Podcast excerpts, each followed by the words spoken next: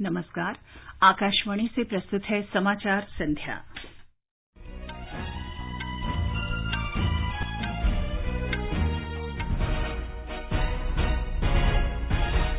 प्रधानमंत्री नरेंद्र मोदी और अमेरिका के राष्ट्रपति डोनाल्ड ट्रंप के बीच आज रात न्यूयॉर्क में द्विपक्षीय बैठक होगी।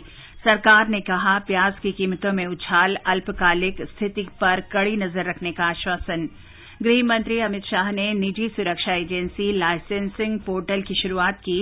इससे सुरक्षा गार्डों के पुलिस सत्यापन की पुष्टि करने में मदद मिलेगी। ब्रिटिश सुप्रीम कोर्ट ने प्रधानमंत्री बोरिस जॉनसन के संसद को स्थगित करने के निर्णय को अवैध ठहराया। सुप्रसिद्ध फ़िल्म अभिनेता अमिताभ बच्चन को दादा साहब फाल्के पुरस्कार के लिए चुना गया और सूरत में 2020 महिला क्रिकेट की पाँच मैचों की श्रृंखला के पहले मैच में भारत ने साउथ अफ्रीका को 131 रन का लक्ष्य दिया।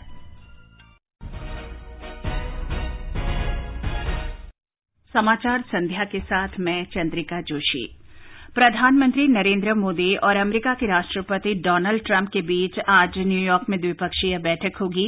अमेरिका यात्रा के दौरान प्रधानमंत्री मोदी तीसरी बार आज राष्ट्रपति ट्रंप से मिलेंगे।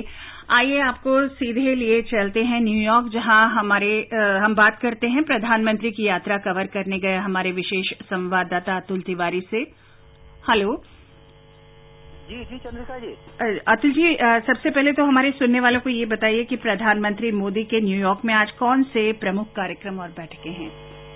जी हाँ चंद्रिका जी अभी देखिए भारत के समय के अनुसार करीबन रात 10 बजे के आसपास बहुप्रतीक्षित मीटिंग होगी जिसमें प्रधानमंत्री मोदी और अमरीकी राष्ट्रपति डोनाल्ड ट्रंप के बीच आपस में एक के एक दूसरे के बीच बातचीत होगी। इसमें अनेक महत्वपूर्ण मुद्दों पर चर्चा होगी जिनके बारे में खुलासा करीबन 11 भारतीय समय के अनुसार करीब 11 बजे विदेश सचिव एक प्रेस ब्रीफिंग में यहाँ न्यूयॉर्क में करेंगे।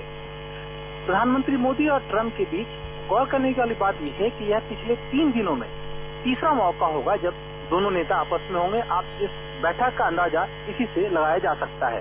अनिता जी? अतुल जी, जो विश्व नेताओं के साथ प्रधानमंत्री मोदी की चर्चा होनी है, उसमें कौन से मुद्दे आप ये सोचते हैं कि अहम रह सकते हैं? जी चंद्रिका जी देखिए जैसे एक है आतंकवाद के खिलाफ विश्वव्यापी मुहिम और खासतौर से अमेरिका के साथ भारत सामरिक और रक्षा क्षेत्र में सहयोग और व्यापारिक सहयोग बढ़ाने जैसे मुद्दों पर चर्चा करेगा।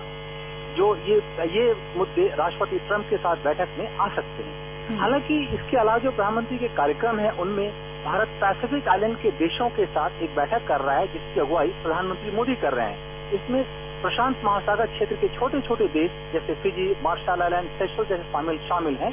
इन देशों को लेकर भारत एक विश्वव्यापी रणनीति बनाने में जुटा है, जिससे क्लाइमेट चेंज या ग्लोबल सिक्योरिटी जैसे मुद्दों पर दुनिया भर में आम राय बनाई जा सके।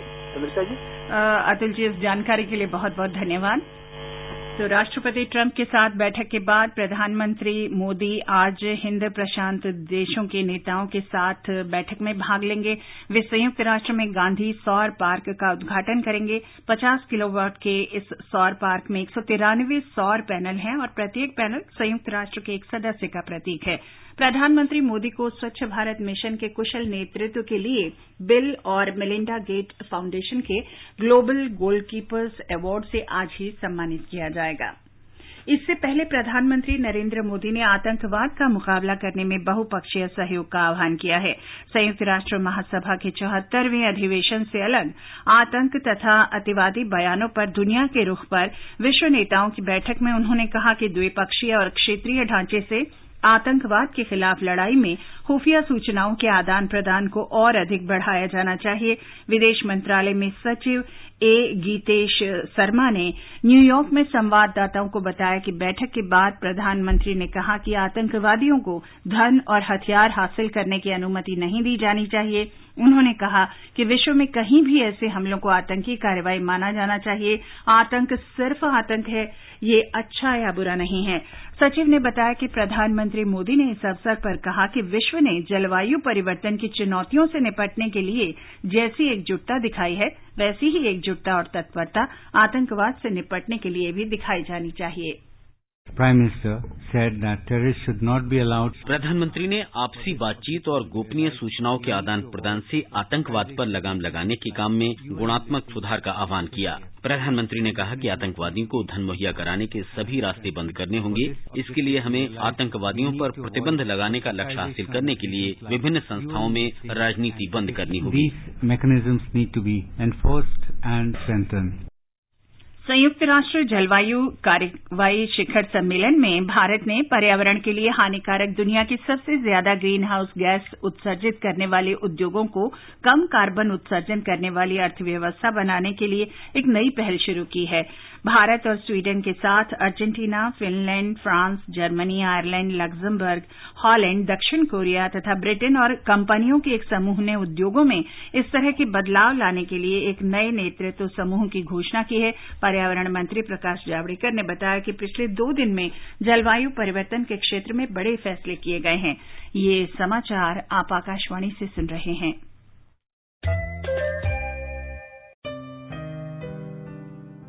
ज़मीन के नीचे पानी का स्तर तेज़ी से नीचे गिर रहा है। कई गाँवों में नल और कुएँ सूखे हुए हैं और पानी के लिए उन्हें मीलों दूर जाना पड़ता है। उनकी पानी की समस्या को आप दूर कर सकते हैं अपना डोनेशन देकर। डोनेशन देने के लिए पानी का नल कहीं व्यर्थ खुला देखें तो बंद कर दें। आपका ये छोटा सा डोनेशन है पर्यावरण में बड़ा योगदान और यही है आपका green good deed green good deeds मतलब कुछ हरे भरे काम अपनी धरती के नाम। पर्यावरण वन एवं जलवायु परिवर्तन मंत्रालय द्वारा पर्यावरण हित में जारी। डिलीवरी के लिए हॉस्पिटल जा रही हो क्या? हाँ जी आंटी जी। सब ठीक होगा। तो बस पहला घंटा याद रखना। पहला घंटा याद है ना? हाँ जी आशा दीदी। पहला घंटा पिला दिया माँ पिला दिया। पहले एक घंटे में माँ का पहला दूध बनाए बच्चे को अंदर से मज़बूत बीमारियों से लड़ने के लिए। क्यों? माँ का दूध फ़ायदे खूब भारत सरकार द्वारा जनहित में जारी। बेटा कहाँ चले? मैं चला पार्क। वहाँ होंगे कॉलोनी के सारे बच्चे। हम सब मिलकर चलाएँगे स्वच्छता का अभियान। प्रधानमंत्री जी ने कहा है। हम 2 अक्टूबर से पहले लगभग दो सप्ताह तक देश भर में स्वच्छता ही सेवा अभियान चलाते हैं। इस बार यह 11 सितंबर से शुरू होगा। इस दौरान हम अपने अपने घरों से बाहर निकलकर श्रमदान के ज़रिए महात्मा गांधी को कार्यांजलि देंगे। पूरे देश में प्लास्टिक के खिलाफ एक नए जन आंदोलन की नींव रखेंगे।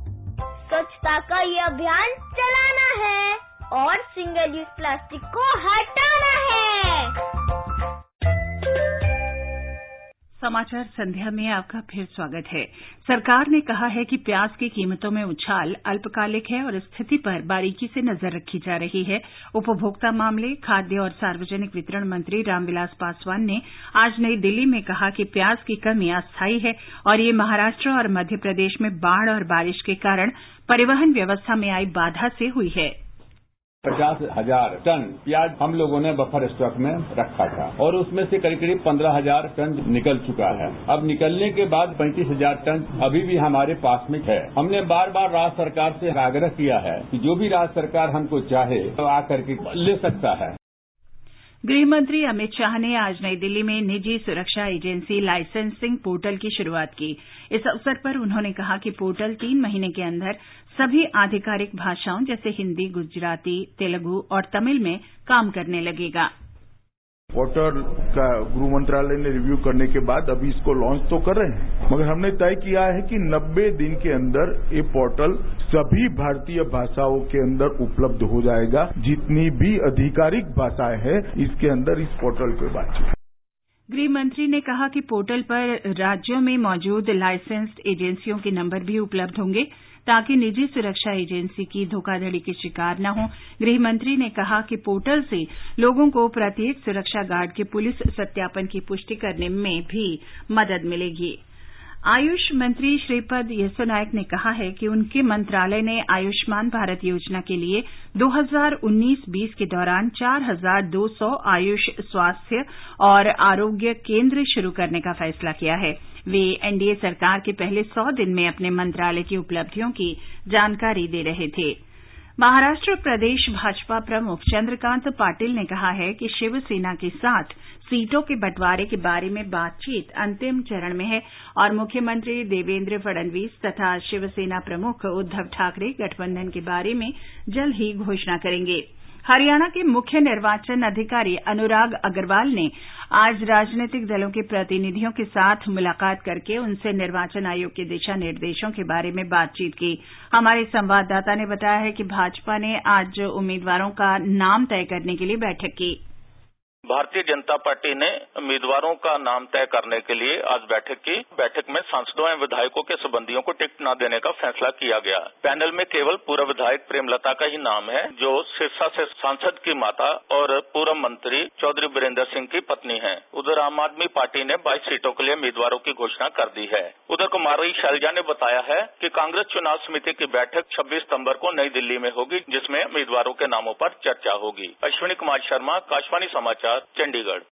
हरियाणा प्रदेश कांग्रेस अध्यक्ष ने भाजपा नेतृत्व वाली हरियाणा सरकार के खिलाफ राज्य में सरकारी तंत्र के कथित दुरुपयोग की निर्वाचन आयोग से शिकायत की है। कुमारी शैलजा के नेतृत्व में एक शिष्टमंडल ने आज नई दिल्ली में आयोग से मुलाकात कर इस संबंध में ज्ञापन सौंपा।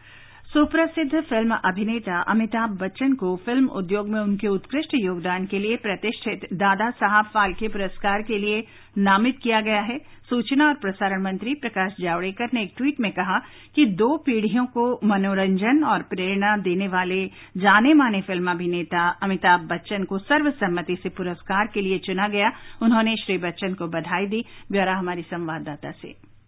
बॉलीवुड के शहनशाह एंग्री यंग मैन सदी के सबसे बड़े सुपरस्टार और एक मिलनसार मेजबान। ये कुछ ऐसी उपाधियाँ हैं जो पद्म विभूषण अमिताभ बच्चन को अब तक उनके फैंस ने दी हैं। छिहत्तर साल के अभिनेता पिछले पाँच दशकों में करीब 190 फ़िल्मों में अभिनय कर चुके हैं। एंग्री यंग मैन का खिताब उन्हें जंजीर, अग्निपथ, त्रिशूल, काला पत्थर और शोले जैसी फ़िल्मों के बाद मिला।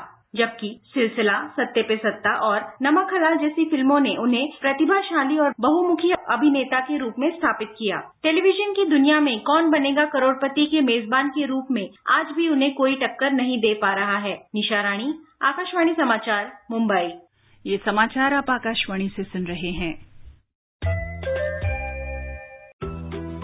मम्मी मैं तैयार हूँ बाज़ार जाने के लिए। आपने कपड़े का थैला रख लिया है ना? प्रधानमंत्री जी ने कहा है। इस दो अक्टूबर को हम भारत को सिंगल यूज़ प्लास्टिक क्या इससे देश को मुक्ति दिला सकते हैं? मैं तो सभी दुकानदारों से आग्रह करूँगा एक बोर्ड ये भी लगा दीजिए। कृपा करके हमसे प्लास्टिक की थैली की अपेक्षा न करें। आप अपने घर से कपड़े का थैला लेकर के आइए। जूट के थैले हो कपड़े के थैले हो मेरे किसान को मदद करेगा। गरीब विधवा माँ जो सिलाई करती होगी उसको मदद करेगा। यानी हमारा एक छोटा सा निर्णय भी सामान्य मानवीय के जीवन में किस प्रकार से बदलाव ला सकता है हम उस दिशा में काम करें। क्या आपने रखा है अपने साथ कपड़े का थैला? ये आकाशवाणी है। ब्रिटेन की सुप्रीम कोर्ट ने व्यवस्था देकर प्रधानमंत्री बोरिस जॉनसन का संसद को स्थगित करने के निर्णय को अवैध ठहराया है। श्री जॉनसन ने इस महीने के शुरू में संसद की कार्यवाही पाँच सप्ताह के लिए स्थगित कर दी थी। पाँच महिला ट्वेंटी ट्वेंटी क्रिकेट मैचों की श्रृंखला के पहले मैच में सूरत में भारत ने दक्षिण अफ्रीका के सामने जीत के लिए एक सौ इकतीस रन का लक्ष्य रखा है। ताज़ा समाचार मिलने तक दक्षिण अफ्रीका ने चौथे ओवर में एक विकेट पर अट्ठाईस रन बना लिए थे। पाकिस्तान के कब्जे वाले कश्मीर के मीरपुर में आज दोपहर आए भूकंप से कम से कम 19 लोगों की मौत हो गई और 300 से अधिक लोग घायल हुए हैं। रिक्टर पैमाने पर भूकंप की तीव्रता पाँच दशमलव आठ मापी गई है। राष्ट्रीय राजधानी क्षेत्र दिल्ली, चंडीगढ़, कश्मीर और हिमाचल प्रदेश के कुछ हिस्सों में भी भूकंप के झटके महसूस किए गए। और अंत में मुख्य समाचार, एक बार फिर। प्रधानमंत्री नरेंद्र मोदी और अमरीका के राष्ट्रपति डोनाल्ड ट्रंप के बीच आज रात न्यूयॉर्क में द्विपक्षीय बैठक होगी। सरकार ने कहा, प्याज की कीमतों में उछाल, अल्पकालिक स्थिति पर कड़ी नज़र का आश्वासन दिया। गृहमंत्री अमित शाह ने निजी सुरक्षा एजेंसी लाइसेंसिंग पोर्टल की शुरुआत की। इससे सुरक्षा गार्डों के पुलिस सत्यापन की पुष्टि करने में मदद मिलेगी। सुप्रसिद्ध फ़िल्म अभिनेता अमिताभ बच्चन को दादा साहब फाल्के पुरस्कार के लिए चुना गया। ब्रिटिश सुप्रीम कोर्ट ने प्रधानमंत्री बोरिस जॉनसन के संसद को स्थगित करने के निर्णय को अवैध ठहराया। इसके साथ ही समाचार संध्या का ये अंक समाप्त हुआ। नमस्कार।